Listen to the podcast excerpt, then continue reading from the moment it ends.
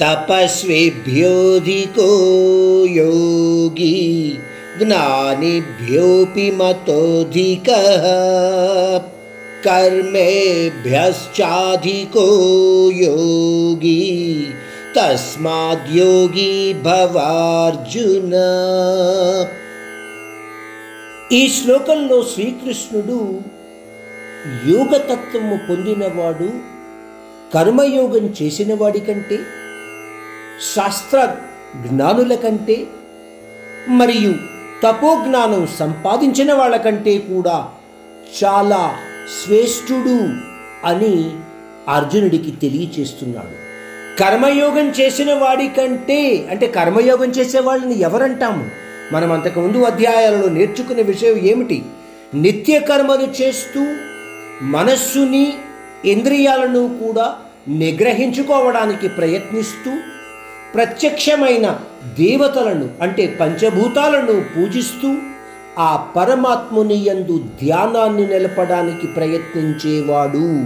అటువంటి వాడిని మనము కర్మయోగం చేయడానికి ప్రయత్నించేవాడిగా చెప్పుకోవచ్చు. అదే ప్రకారం శాస్త్రజ్ఞానులు అంటే ఏమిటి?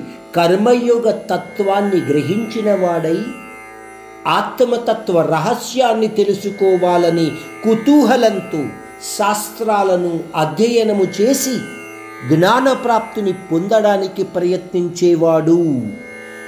ఈ ప్రకారంగా మనము శాస్త్రజ్ఞానులు అని మనము గ్రహించగలుగుతాము.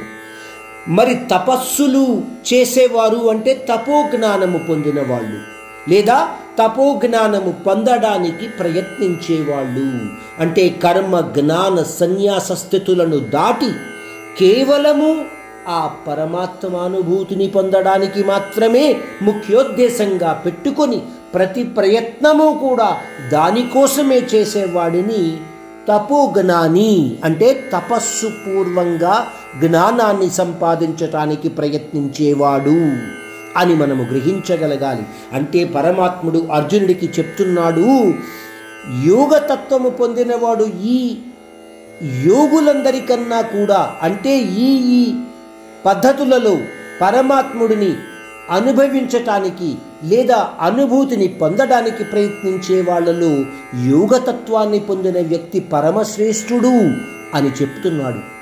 యోగతత్వాన్ని తపస్సు ద్వారా ఆ పరమాత్మానుభూతిని పొందినవాడై ఆ ఆనందంలోనే లీనమైపోయి బయట ప్రపంచ విషయ భోగాలతో ఎటువంటి సంబంధము లేనివాడు అని మనము గ్రహించగలగాలి.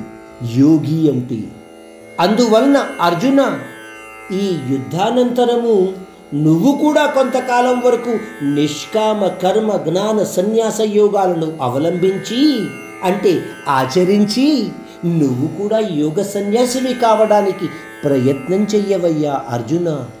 ఎందుకంటే నన్ను తెలుసుకున్నవాడే ఈ సామాజిక విషయ భోగాల నుంచి విముక్తుడు కాగలుగుతాడు అని శ్రీకృష్ణుడు అర్జునుడికి మరి ఒకసారి ఈ శ్లోకం ద్వారా తెలియచేస్తున్నాడు.